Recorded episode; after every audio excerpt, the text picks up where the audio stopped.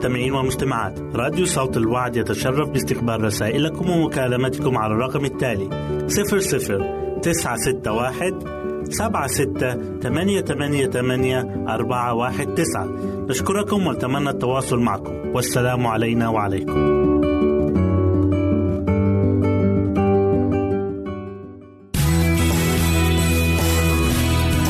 يمكنك استماع وتحميل برامجنا من موقعنا على الإنترنت www.awr.org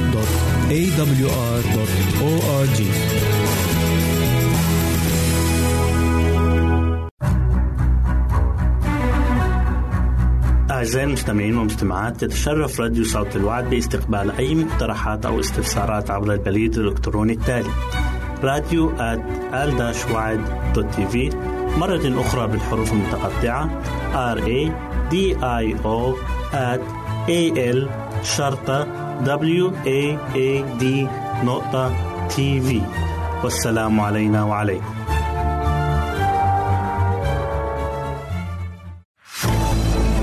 أعزائي المستمعين والمستمعات راديو صوت الوعد لا يكتفي بخدمتكم عبر الموجات الصوتية فقط بل وإنه يطرح لكم موقعا إلكترونيا يمكنكم من خلاله مشاهدة أجمل البرامج الدينية الثقافية الاجتماعية وغيرها من المواضيع الشيقة. يمكنكم زيارة الموقع من خلال العنوان التالي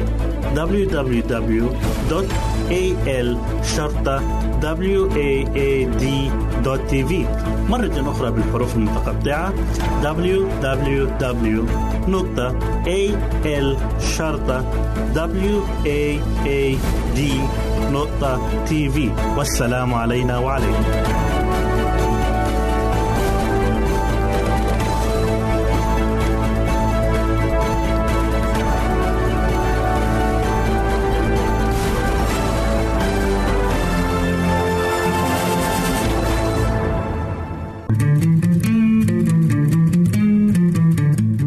تستمعون إلى إذاعة صوت الوعي.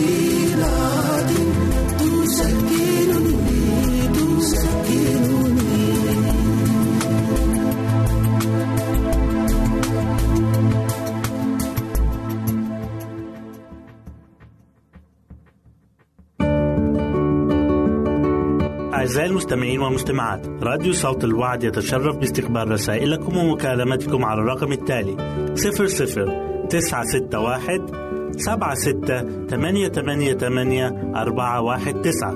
نشكركم ونتمنى التواصل معكم. والسلام علينا وعليكم.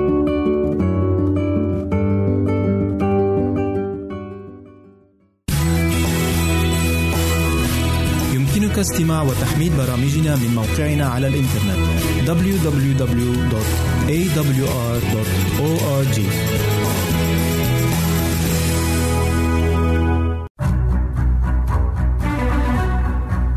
أعزائي المستمعين والمستمعات تتشرف راديو صوت الوعد باستقبال أي مقترحات أو استفسارات عبر البريد الإلكتروني التالي راديو مرة أخرى بالحروف المتقطعة R A D I O at A L شرطة W A A D نقطة تي في والسلام علينا وعليكم. أهلا وسهلا بكم مستمعينا الكرام في كل مكان. يسعدني أن أقدم لكم برنامج السراج المنير. وموضوع حلقة اليوم عن موعظة الرب يسوع على الجبل. في إنجيل متى إصحاح خمسة والآيات من واحد اتنين بتقول كلمة الله ولما رأى الجموع صعد إلى الجبل فلما جلس تقدم إليه تلاميذه ففتح فاه وعلمهم قائلا طوبى للمساكين بالروح طوبى للحزانة طوبى للودعاء وإلى آخر الآيات لقد أعطى لنا الرب يسوع قائمة أسس ومبادئ ملكوته التي يجب أن تقود حياة الجميع. وهذه شريعة الملكوت التي تميز من يحفظها حيث ينتظرون اليوم الذي سيعلن فيها الملك نفسه وأولئك الذين يعترفون بسلطانه مدعوون ليظهروا نفس الروح من الخضوع والطاعة والاتضاع التي كانت في الرب يسوع خلال أيام وجوده هنا على الأرض. تعرف الموعظة على الجبل باسم شريعة العهد الجديد، ملقية عددا من الإرشادات التي يجب أن يلتزم بها المسيحيون جميعا، لا بل كل من يؤمن بالله تعالى. بعد أن اختار المسيح تلاميذه، ألقى عليهم هذه العظة الفريدة، والتي تعتبر قاعدة المواعظ وخلاصة الدين، وتسمى الموعظة على الجبل. حيث ألقاها المسيح في مكان مرتفع بقرب كفر نحوم وقد اتفق أكثر المفسرين على أنه المكان المعروف حاليا باسم قرون حطين وهو الجهة الشرقية الشمالية من مدينة طبرية والموعظة على الجبل هي من أهم وأكمل ما ورد من عظات المسيح كما أنها الأكثر شهرة من سائر خطب السيد المسيح. هذه الموعظة هي دستور الملكوت الروحي الجديد الذي أنشأه المسيح على أساس النظام الإلهي والذي أنزل على نبي الله موسى وسائر الأنبياء. وجاء المسيح لا لينقضه بل ليتممه وهي تشكل ثلاثة فصول كاملة من إنجيل متى. وأهم ما فيها التطويبات والصلاة الربانية. هذه العظة ليست طريقا للحياة بل هي بالأحرى مصدر الحياة والإدانة في نفس الوقت لأنها تضع معيارا عاليا ومقدسا جدا للإنسان الذي يريد أن يحيا بالتقوى وفي خوف الله. إن العقول الذكية من البشر قد رأت في هذه الموعظة أعلى تعليم أخلاقي قد أعطي للبشر وحثهم على محبة الآخرين. إن المبادئ الموضوعة في هذه العظة ستجد تمثيلها التطبيقي العملي في حياة جميع أولئك الذين يسعون ليسلكوا كما سلك المسيح أيضاً. علينا أن نتذكر أننا ورغم كوننا شعب الله إلا أن علينا مسؤوليات أرضية وهذه محدودة لنا في هذه العظة التي هي الأعظم على الإطلاق والمتعلقة بالسلوك البشري. وإذ نضع هذا في ذهننا دعونا ننظر أولا إلى التطويبات التي لا نظير لها والتي تفتتح بعدة أقوال وإرشادات يحث فيها الإنسان على العمل بها ليحيا حياة سعيدة. دعونا وقبل الإصغاء إلى كلام المسيح له المجد في الموعظة على الجبل لنقف قليلا لنعرف الظروف الخارجية المتعلقة بهذه العظة التي لم تعطى كما أعطيت الشريعة. فقد أعطيت الشريعة لموسى من على جبل سيناء بصوت إله غير منظور. ومحوطة بالبروق والرعود والزلازل ولهيب النار المخيفة. بينما حرم على كل حي سوى موسى النبي كليم الله هو الوحيد الذي سمح له أن يقترب من الجبل وإلا قتل رجما هو الآخر. أما الموعظة على الجبل فألقيت من على جبل قرون حطين في وسط المروج الخضراء وبين تغريد العصافير وألوان الأزهار الجميلة والصوت صوت الإله متأنسا متسربلا بالطبيعة البشرية محاطا بتلاميذه وراءهم جمهور من كل الأنحاء. جاءوا لسماع كلام رب المجد والتمتع بحبه ليعطي أسس ملكوته. قال اليهود في تقاليدهم قديما أنه عندما يظهر المسيح فإنه يقف على شاطئ البحر عند مدينة يافا ويأمر البحر أن يسلم ما فيه من الكنوز. فيقذف البحر أمام قدميها الجواهر الثمينة والكنوز التي دفنت في قاعه. فيلبس المسيح تابعيها الملابس الفاخرة والحجارة الكريمة ويطعمهم منا سماويا. يفوق حلاوة ولذة المن الذي أكله أباءهم أربعين سنة في البرية. هذا تصوير وهمي كان عند اليهود. أما الحقيقة التي نحن بصددها أجمل وأكمل. هل من جواهر في قاع البحر تساوي جواهر التعليم الإلهي المقدس؟ هل من حلل أفخر من حلل الخصال الحميدة المذكورة في الموعظة والظاهرة في مثاله؟ هل في الأمر للبحر أن يقدم ما فيه من كنوز كالتي في الأمر للشياطين أن تخرج من الناس وللموتى أن تحيا؟ وفي الأمر الذي يمنح غفران الخطايا لتابعيه لقد كان لهذه العظة فعالية كبيرة في حياة رجال الله الأتقياء حيث وقفوا بكل ثبات وصلابة في وجه الظلم والشر دون أدنى خوف من المصير الذي سيلاقونه. فنسمع أشعياء يهتف قائلا في سفر أشعياء إصحاح واحد والآية 17 إذ يقول تعلموا فعل الخير اطلبوا الحق أنصفوا المظلوم اقضوا لليتيم حاموا عن الأرملة. ويرفع عموس صوته عاليا قائلا في سفر عموس إصحاح خمسة والآية 24 إذ يقول وليجر الحق كمياه والبر كنهر دائم. أعزائي إن الموعظة على الجبل هي بركة السماء للعالم وتحية المسيح للبشر وتعزيتهم في تقلبات الحياة. إنها لكل الذين يسلكون في طريق الرب لتمكنهم أن يبلغوا إلى القياس الذي تحدث عنه الرب يسوع. إلى هنا نأتي أعزائي إلى نهاية برنامجنا السراج المنير. نسعد بتلقي آرائكم ومقترحاتكم وتعليقاتكم وإلى لقاء آخر على أمل أن نلتقي بكم. تقبلوا مني ومن أسرة البرنامج أرق وأطيب تحية. وسلام الله معكم. أعزائي المستمعين والمستمعات راديو صوت الوعد لا يكتفي بخدمتكم عبر الموجات الصوتية فقط بل وإنه يطرح لكم موقعا إلكترونيا يمكنكم من خلاله مشاهدة أجمل البرامج الدينية الثقافية الاجتماعية وغيرها من المواضيع الشيقة. يمكنكم زيارة الموقع من خلال العنوان التالي www.al-waad.tv مرة أخرى بالحروف المتقطعة. Www.al-waad.tv والسلام علينا وعليكم.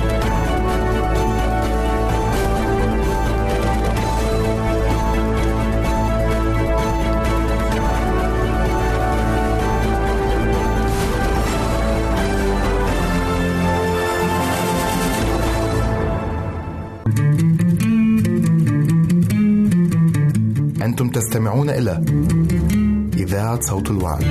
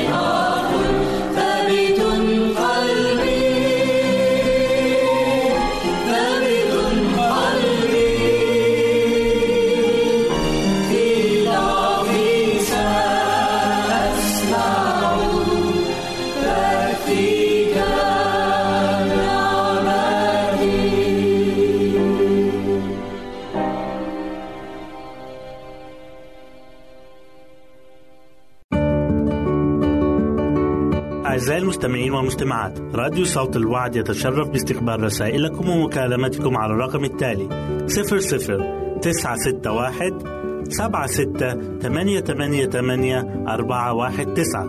نشكركم ونتمنى التواصل معكم. والسلام علينا وعليكم.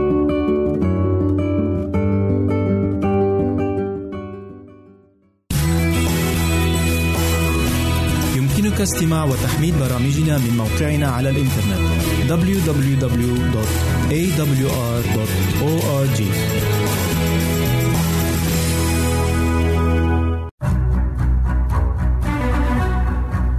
أعزائي المستمعين والمستمعات تتشرف راديو صوت الوعد باستقبال أي مقترحات أو استفسارات عبر البريد الإلكتروني التالي راديو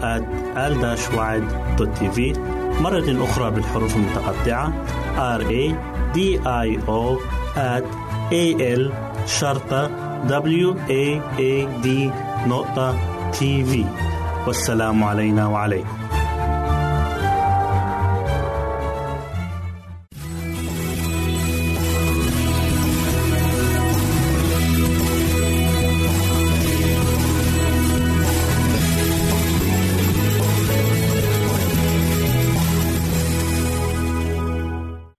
وسهلا بكم مستمعينا الكرام في كل مكان. يسعدني أن أقدم لكم برنامج من هنا وهناك والذي يتضمن الفقرات التالية كيف نبني جسما قويا؟ هل تعلم؟ كيف تحافظ على نشاطك وحيويتك طوال اليوم؟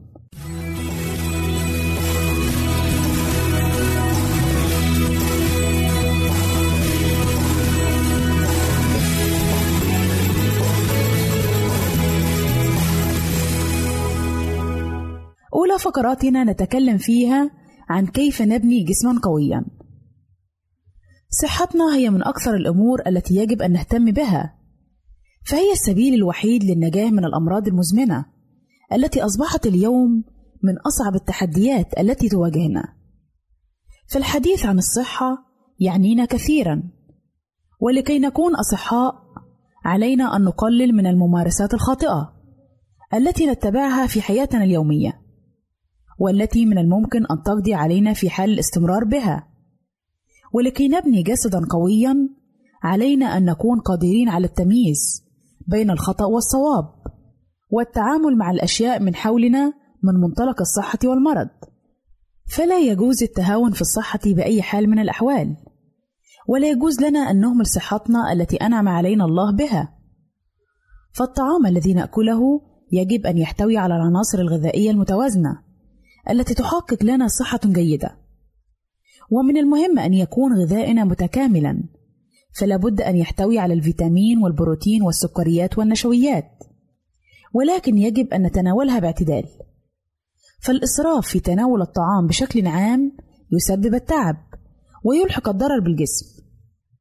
إن الطعام الذي يؤكل في الليل خاصة إن كان يحتوي على عناصر غذائية قد تلحق الضرر بالجسم قد يسبب العديد من المشكلات في المعدة.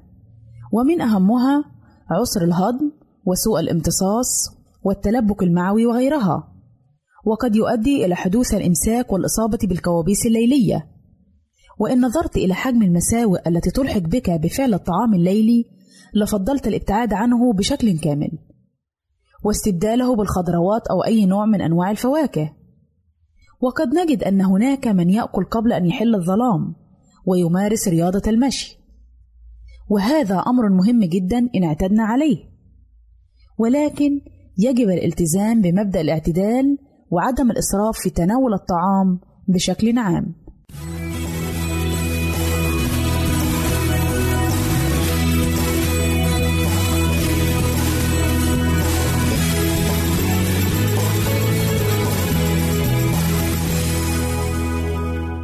أهلا وسهلا بكم مجددا أعزائي المستمعين إليكم فقرتنا الثانية وهي بعنوان هل تعلم؟ هل تعلم أن الأكل بين الوجبات يفسد شهية الوجبة التي تليها؟ هل تعلم أن الأكل بين الوجبات يزيد الوزن وهو عادة سيئة؟ هل تعلم أن النوم بعد الطعام مباشرة يعرقل أداء المعدة وعملية الهضم كما أن الطعام الدسم أو الزائد يسبب اضطراب النوم؟ هل تعلم أن تناول كوبا من الماء قبل الأكل بساعة يقلل من إحساسك بالجوع؟ هل تعلم أن الكربوهيدرات تساعد على تزويد الجسم بالطاقة اللازمة أثناء ممارسة الرياضة؟ فعلى الأشخاص الذين يمارسون الرياضة الحصول على نسبة 50 إلى 60% من السعرات الحرارية اليومية من الكربوهيدرات؟ هل تعلم أن العسل غذاء مهما وداعما للصحة إذ يعد تناول ملعقة صغيرة منه يوميا أمرا مهما لمقاومة الأمراض؟ هل تعلم أن الماء هو العامل الأول للتمتع بالصحة والعافية؟ فالماء يقوم بمهام كثيرة في الجسم أهمها المساهمة في عملية هضم الطعام وتخليص الجسم من السموم القاتلة ويحتاج جسم الإنسان إلى ما يعادل ثمانية أكواب في اليوم الواحد وأخيرا هل تعلم أن التفاح يعد من الفواكه التي تدعم الجسم بالطاقة والألياف الضرورية لتنظيف الجهاز الهضمي إضافة إلى قدرته الهائلة على تسهيل عمل الكبد والتخلص من البلغم.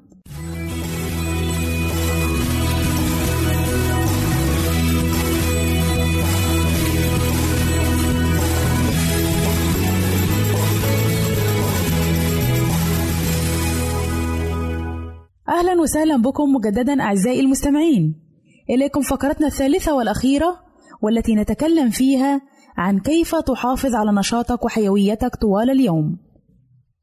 من منا لم يشعر بالتعب والإرهاق في أغلب أيام الأسبوع؟ إلا أننا نمضي قدما في حياتنا اليومية وأعمالنا ولا مجال للتوقف.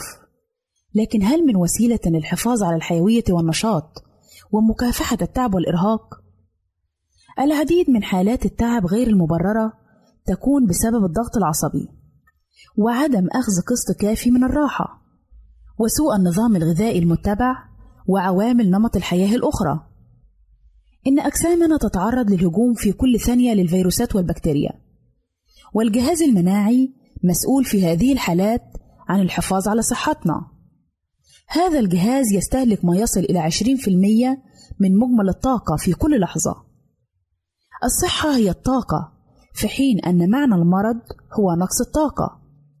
عندما تكون مريضا في الواقع لا يكون هناك ما يكفي من الطاقة للجسم للتعامل مع كل الميكروبات. إذا كنت تعمل في مهنة تتطلب النشاط العقلي الزائد فاعلم أن كل فكرة تتطلب الطاقة. نشاط الدماغ يستهلك ما يصل إلى 25% من استهلاك الطاقة لدينا. وعندما تشعر أنك غير قادر على التركيز والتفكير أو على أن تكون خلاق فمن المرجح أن مخزونات الطاقة لديك قد نقصت. كما وأي نشاط بدني تقوم به بطبيعة الحال. يحتاج للطاقة. إن التوتر يستهلك الكثير من الطاقة. إلى هنا نأتي أعزائي إلى نهاية برنامجنا من هنا وهناك. نسعد بتلقي آرائكم ومقترحاتكم وتعليقاتكم. وإلى لقاء آخر على أمل أن نلتقي بكم. تقبلوا مني ومن أسرة البرنامج أرق وأطيب تحية. وسلام الله معكم.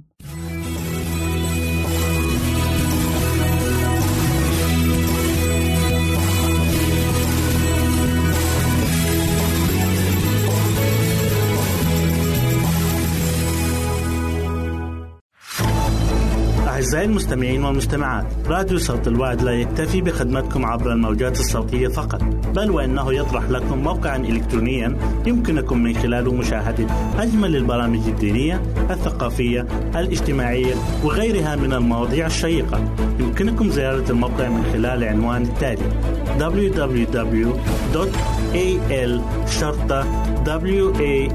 www.al-waad.tv مرة أخرى بالحروف المتقطعة www.al-waad.tv والسلام علينا وعليكم.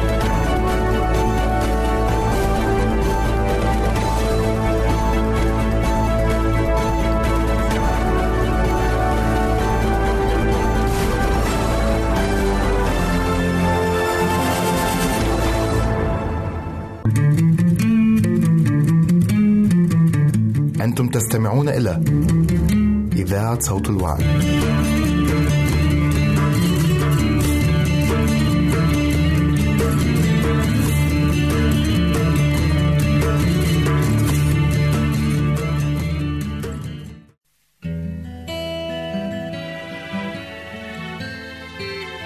إلهي يسوع أيها المجروح لأجل معاصية أيها المسحوق لأجل آثامي يا من قد ظلم فتدلل ولم يفتح فاه. فكان كشاة تساق إلى الذبح وكنعجة صامدة أمام جزيها يا من كان في العالم ولم يعرفه العالم. يا من أنكره الأحباء وخانه الأقرباء. يا من وضع عليه إثمي وخطيتي خزي وعاري تعبي وأحمالي.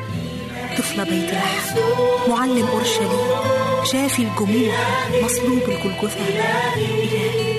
إلهي. إلهي يسوع.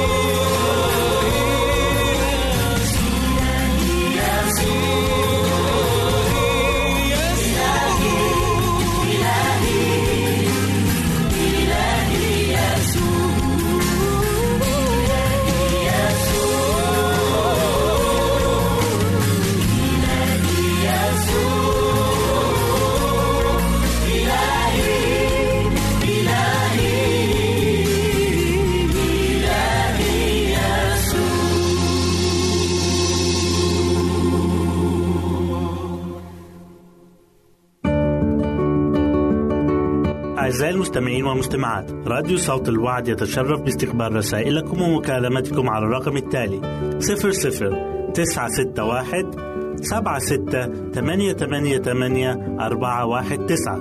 نشكركم ونتمنى التواصل معكم. والسلام علينا وعليكم.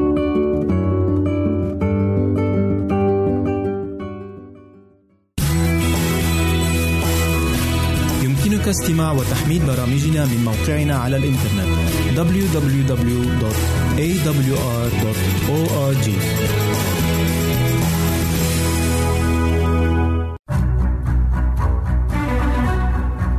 أعزائي المستمعين والمستمعات تتشرف راديو صوت الوعد باستقبال أي مقترحات أو استفسارات عبر البريد الإلكتروني التالي راديو في مرة أخرى بالحروف المتقطعة R A D I O at A L شرطة W A A D نقطة تي في والسلام علينا وعليكم أهلا وسهلا بكم أحبائي المستمعين والمستمعات في حلقة جديدة من برنامجكم معجزات السيد المسيح. اليوم أحبائي هنتكلم عن الصورة التفصيلية وحياة السيد المسيح لما كانت موجودة على الأرض وقد إيه السيد المسيح النهارده كان موجود في وقت وكان يصنع معجزات ولحد اليوم ما زال يصنع المعجزات. في سفر أعمال الرسل والإصحاح الثاني والعدد 42 يقول الكتاب المقدس وصار خوف في كل نفس وكانت عجائب وآيات كثيرة تجري على أيدي الرسل.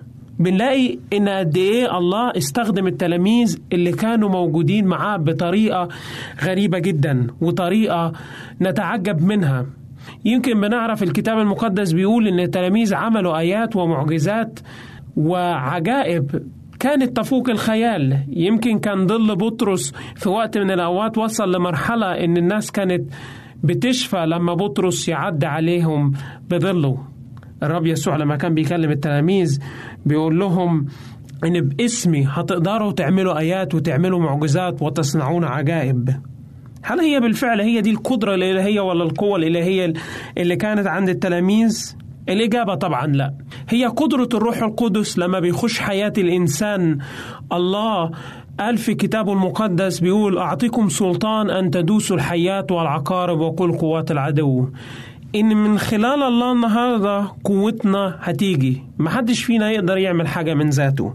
محدش يقدر يعمل حاجة النهارده بقوته الشخصية. لأن في الآخر في نهاية اليوم كلنا إلا أنا عبيد بطالين. ما عندناش أي قوة ولكن القوة تأتي من الله وحده. فبنشوف إن الكتاب المقدس النهارده بيكلمنا عن صورة جميلة جدا إن إزاي الله ما زال يصنع معجزات حتى وإن كان المسيح مش في حضوره الجسدي معانا النهارده ولكن من خلال الروح القدس من خلال الروح القدس لما تدخل حياة الآخرين وإن إزاي الله يستخدمهم. بالفعل الرب يسوع لما كان بيكلم تلاميذه قال لهم هتعملوا معجزات أعظم من اللي أنتم شايفينها النهارده. لأن بالفعل الله ما زال يصنع معجزات حتى اليوم. نلاحظ في كلام جميل جدا كان بيقوله يوحنا في الإصحاح 20 والعدد 30 31 بيقول وآيات أخرى كثيرة صنع يسوع قدام تلاميذه لم تكتب في هذا الكتاب. وأما هذا فقد كتب لتؤمنوا أن يسوع المسيح ابن الله ولكي تكن لكم أنتم حياة باسمه. بالفعل يوحنا بيدينا الصورة إن إزاي الرب يسوع لما كان عايش على وقته أو في وقت خدمته الأرضية قد إيه بيطبق وبنشوف الصورة الحقيقية لعمل المسيح وكان يقول يصنع خير. بالفعل يوحنا النهاردة بيدينا الصورة الجميلة جدا عن شخص الله. بيقول إزاي كانت المعجزات والعجائب كانت بتكون موجودة وكانت ما فيش أي كتاب النهاردة يقدر يشيل أو يستوعب كل المعجزات اللي المسيح عملها على خدمته على الأرض. بالفعل سيرة الإنسان الحسن النهارده بيقول لك يعجز اللسان عن وصف شخص معين. إحنا النهارده بنقول التعبير ده كتعبير مجازي. بيقول لك يعجز اللسان إن هو يوصف الشخص اللي قدامنا. بالفعل نفس الحاجة. يوحنا وصل لمرحلة قال لك ما ينفعش إن أنا أوصف المعجزات كلها. اللي عملها الرب يسوع واللي صنعها الرب يسوع من أجل أشخاص. وبعد كده في إصحاح 21 في إنجيل يوحنا والعدد 24 ل 25 بيقول هذا هو التلميذ الذي شهد بهذا الكتاب وكتبه. يعني يوحنا النهارده بيقول أنا شفت وعينت الحاجات دي كلها وأنا قدرت إن أنا أشوفها ولمستها وأنا اللي كتبت الكلام ده. وتكلم أن هذه شهادة حق وأشياء أخرى كثيرة صنعها يسوع. إن كتبت واحدة فواحدة فلست أظن أن العالم نفسه يسع الكتب المكتوبة. بيقول إن المعجزات وعمايل الله النهارده اللي موجودة مفيش أي كتاب يقدر يسع فيها. بس حلو جدا أنا عايز أعلق على النقطة اللي بتقول وهذا هو التلميذ الذي يشهد بهذا وكتب أو هو الإنسان اللي كتبه. تخيلوا معايا النقطة دي إن قد إيه الله النهارده عايزنا نكون شهداء لكلمته شهداء للحق. مش بس إن إحنا نكون أشخاص تبقى في معجزات في حياتنا ولكن الله النهارده عايزنا نعيش الكلمة. عايزنا النهارده بالفعل نكون أبناء النور. نشهد بكم صنع الله في حياتنا. نشهد بقد إيه الله النهارده هو اللي شفانا. زي في في مرة من المرات واحد بيقول أنا رحت عند دكتور والدكتور ده كان ملحد. قال اتكسفت إن أنا أقول إن المسيح هو اللي شفاني بإيده. النهارده المسيح مش عايز حد يتكسف لست أستحي. النهارده المسيح بالفعل عايزنا إن إحنا نكون أبناء نشهد ليه بالنور والحق. نشهد ليه بكم صنع في حياتنا بكم قد إيه الله غير حياتنا النهارده وادانا حياة جديدة. النهارده بالفعل المسيح يصنع معجزات. كيفما صنع في الماضي ما زال يصنع اليوم معجزات. الله هو النهارده بيقدر يغير حياتنا. الله النهارده هو اللي بيقدر إن يدينا النور الجديد والأمل الجديد وبيقدر يدينا الفكر اللي يتناغم مع مشيئته. تعرفوا حلو جدا الآية اللي موجودة في كورنثوس الثانية والإصحاح الخامس والعدد 19 بتقول إن الله كان في المسيح مصالحا للعالم لنفسه. يعني كانت أكبر معجزة عرفها الإنسان هو أن المسيح تجسد وصار إنسان مثلي ومثل أي واحد فينا اليوم بس علشان يكون مصالحا للعالم يصالح العالم ويرجعه مرة تانية. بالفعل بيقول إلى خاصة جاء جه المسيح النهاردة ليا وليك ولكل إنسان النهاردة يبحث عن الحق ويبحث عن الله. كان وجود المسيح في عالمنا الفاني في عالمنا الخاطئ هو دليل على برهان لمحبة الله الأبدية وأكبر معجزة عرفها التاريخ هي أن المسيح تجسد عظيم هو سر التقوى. الله ظهر في الجسد. النهاردة لو قعدنا نبص على معجزات الرب يسوع وإزاي جه إلى عالم سقط في الخطية وحينما كان هناك العقاب الأزلي أتى الرب يسوع بالفعل بعظمته ووضع هذا العقاب على كتفه. حينما علق على خشبة الصليب من أجل كل واحد فينا. النهارده لو بصينا على معجزات الرب يسوع وقد إيه عظمة الله إن هو خد الخطية من على عاتقك ومن على عاتقي بس لأن الله بيحبك وبيحبني. صنع معجزات الرب يسوع لأنه بالفعل تحنن رأى العالم الذي سقط في الخطية وحينما لم يوجد هناك مخلص أتى المسيح وكان هو المخلص الفعلي للجنس البشري. بالفعل المسيح زي ما عمل معجزات في الماضي المسيح يقدر النهاردة يعمل معجزات في حياتك. كان كلام ليه معنى بسيط جدا ولكن في الجوهر أكبر من ما نتخيله. أتؤمن؟ كانت جملة تحير ولكن قد ذات معنى. هو اعترفنا بعجزنا كأشخاص النهاردة إن إحنا ما نقدرش نعمل حاجة. أتؤمن؟ قال له نعم يا سيدي أؤمن. وفي أكثر من كم مرحلة قال اذهب يا إمرأة إيمانك قد شفاك. اذهب إيمانك قد شفاك. اذهب ولا تخطئ فيما بعد. بالفعل المسيح النهاردة بيسألك وبيسأل كل إنسان بيسمع للبرنامج ده. أتؤمن؟ النهاردة أتؤمن إن المسيح يقدر يعمل معجزات في حياتك؟ يقدر يغير حياتك يقدر يديلك حياة جديدة. زي ما المسيح جه وأقام الإنسان اللي كان عند بركة حزدة 38 سنة. كان مريض. المسيح يقدر النهاردة يديك الشفاء التام ويديك الحرية. زي ما المرأة كان عندها نزيف دماء لمدة 12 سنة. وبلمسة واحدة في ثوب الرب يسوع شفيت وبرأت في الحال. المسيح يقدر النهاردة يعمل معاك نفس الحاجة. بالفعل هل عندك الإيمان النهاردة أن أنت تيجي لشخص الله؟ تقدر النهاردة أن أنت تعمل زي ما كل واحد من اللي كانوا محتاجين للمسة شفاء وتروح إلى الله تقول له يا يسوع يا ابن داود ارحم فتاك ارحم بنتك النهاردة. يمكن بعض من الأشخاص اللي سامعين النهاردة في أمراض كتيرة جدا مضيعاهم وألماهم جسديا. ممكن بنقول حاجات وحالات روحية وصراعات روحية صراعات مادية صراعات جسدية. المسيح النهاردة بيقول لك أتؤمن. المسيح النهاردة بيقول لك أتؤمني إن أنا الوحيد المخلص اللي أقدر أشفيكي حلو جدا الصورة اللي بيوصف بيها شخص السيد المسيح في أعمال الرسل والإصحاح العاشر والعدد 38 بيقول جاء ليصنع خيرا. بالفعل جاء المسيح ليصنع خيرا للأمة الساقطة للأشخاص النهاردة اللي ما كانش عندهم حد يقدر يمد إيديه ويغير حياتهم. النهارده المسيح بالفعل عايز يجي ويديك أمل جديد ويديك رجاء جديد ويديك شفاء جديد. الكتاب المقدس بيقول ونظر المسيح وتحنن والمسيح النهارده بيبص عليك وبيبص على كل واحد وبيتحنن بالفعل. ما تفكرش النهارده إن الله نسيك أو نسيكي لو أنت عندك مشكلة. لا بالفعل. الله النهارده عايزنا نرجع له ونرجع له بتوبة صادقة ونرجع له بقلوبنا. هل تقبل المسيح النهارده كفادي ومخلص شخصي في حياتك؟ بالفعل.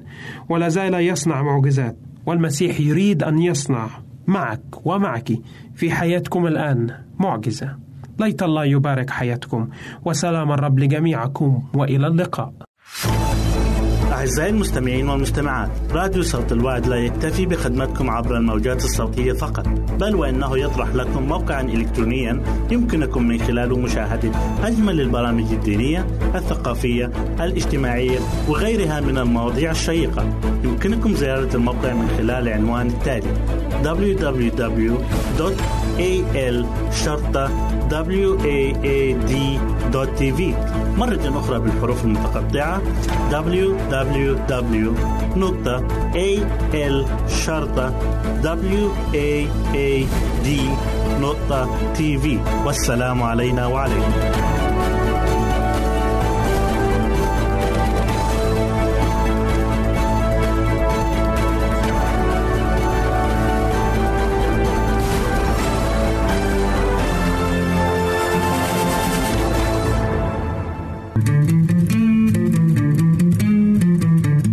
أنتم تستمعون إلى إذاعة صوت الوعد.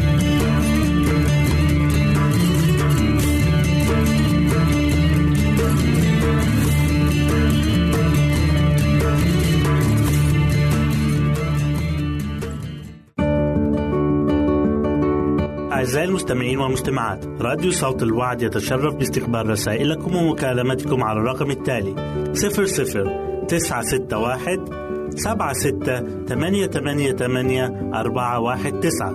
نشكركم ونتمنى التواصل معكم. والسلام علينا وعليكم.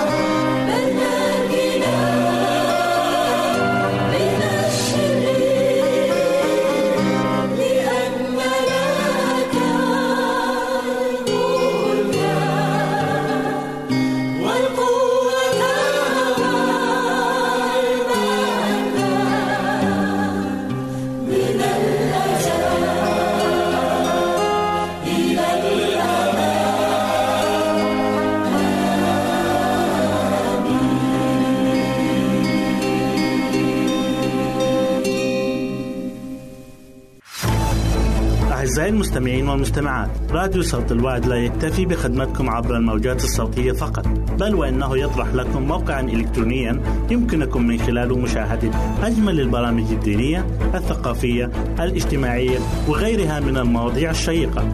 يمكنكم زيارة الموقع من خلال العنوان التالي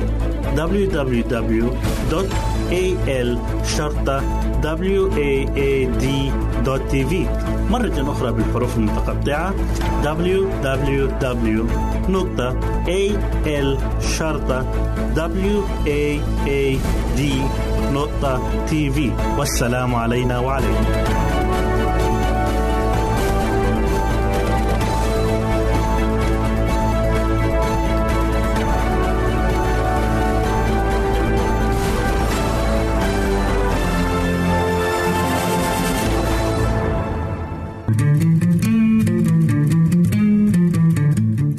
تستمعون إلى إذاعة صوت الوعد.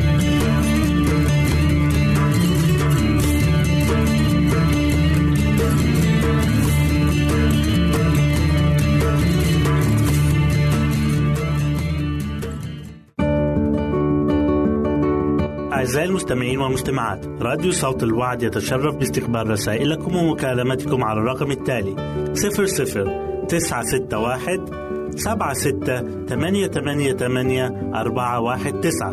نشكركم ونتمنى التواصل معكم. والسلام علينا وعليكم.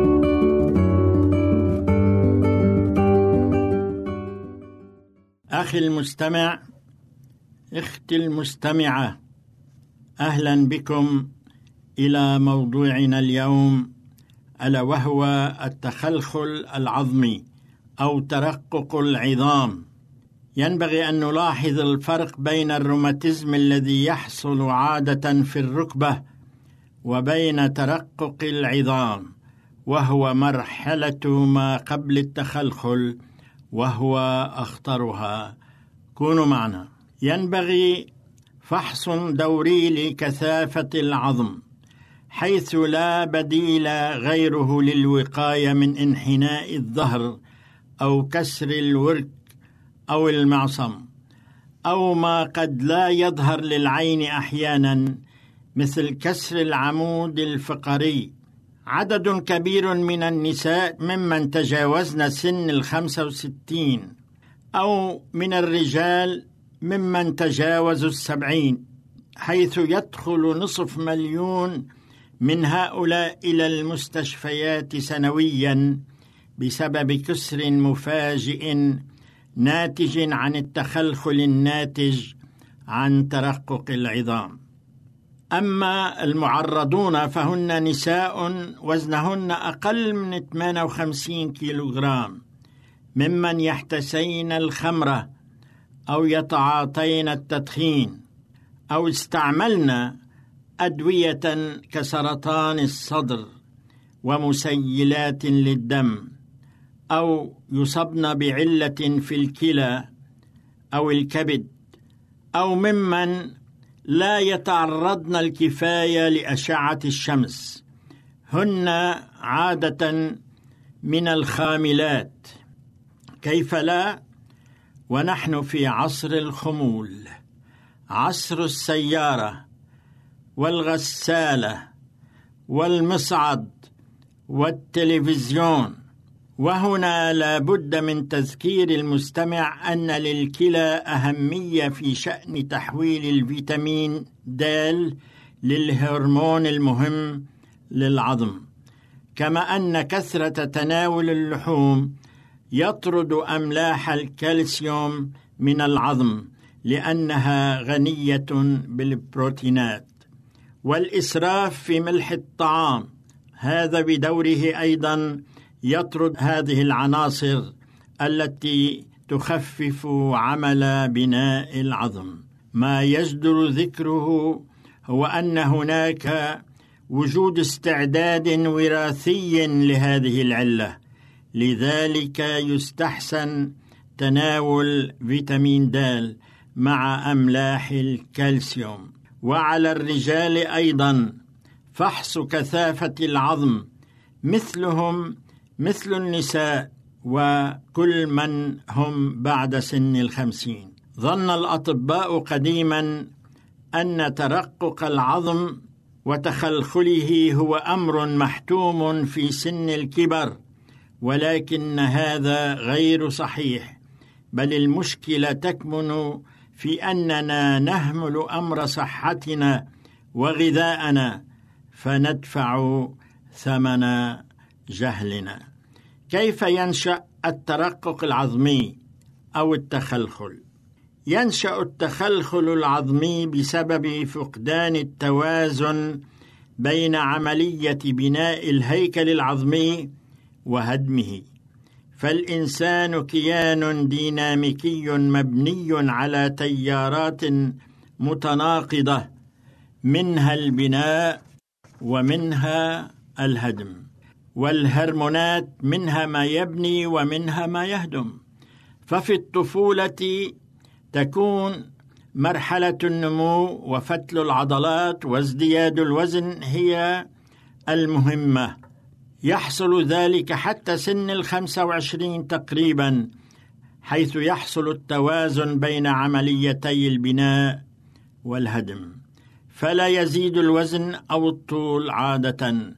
وتبدأ عملية الهدم مع مرور الزمن بطريقة متدرجة فتضعف آليات الجسم حتى تصل إلى حالة الفناء. اذا تبدأ العملية ببناء العظام حيث أن خلايا تبنيها بينما خلايا أخرى تهدمها والإنسان لا يعرف أو يشعر بهذه العمليات.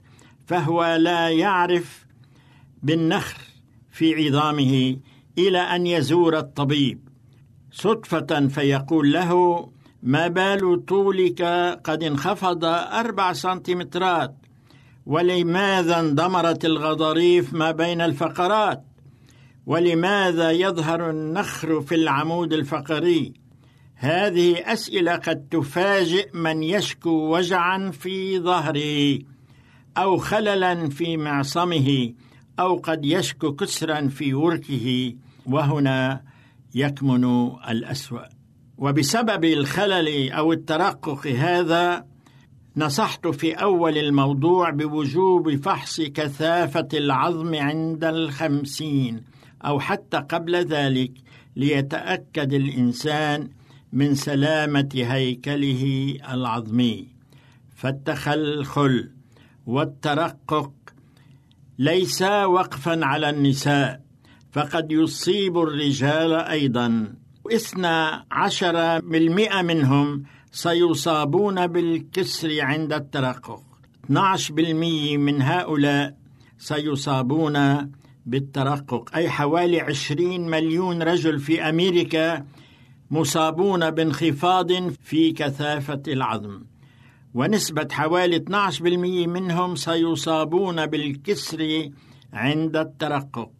إياك والسجاد الصغير في البيت لأن هذا السجاد هو من أول أسباب السقوط والكسر. ما هي علامات الترقق؟ بروز البطن ووجع الظهر والانحناء وميلان الأكتاف والحدبة هذه جميعها تنذر باقتراب التخلخل فشاور طبيبا خبيرا. وأما العوامل المهددة للتخلخل فهي اولا الاستعمال المزمن لبعض الأدوية مثل السترويد وهي مضادات للتشنج وبعض علاجات السرطان. ثانيا انخفاض مستوى الهرمون الذكوري. ثالثا الأمراض المزمنة. رابعا بعض العادات السيئة كالتدخين والكحول والخمول أو الكسل وتناول أنواع من الأغذية الغير المفيدة. خامسا الشيخوخة أو التقدم في السن. سادسا عوامل الوراثة.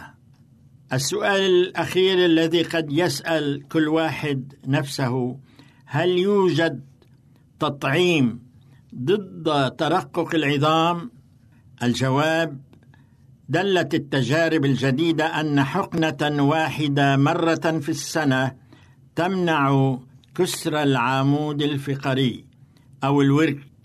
وهذا يعني مساعدة المريض حتى يستغني من الأدوية على مر السنين. وقد أثبتت التجربة نجاحها على 7726 امرأة ممن تجاوزن فترة الحمل. أخيرا وليس آخرا يجدر القول أن الهيكل العظمي هو الجهاد الذي يحمل الجسم ويجعل للجسم شكلا.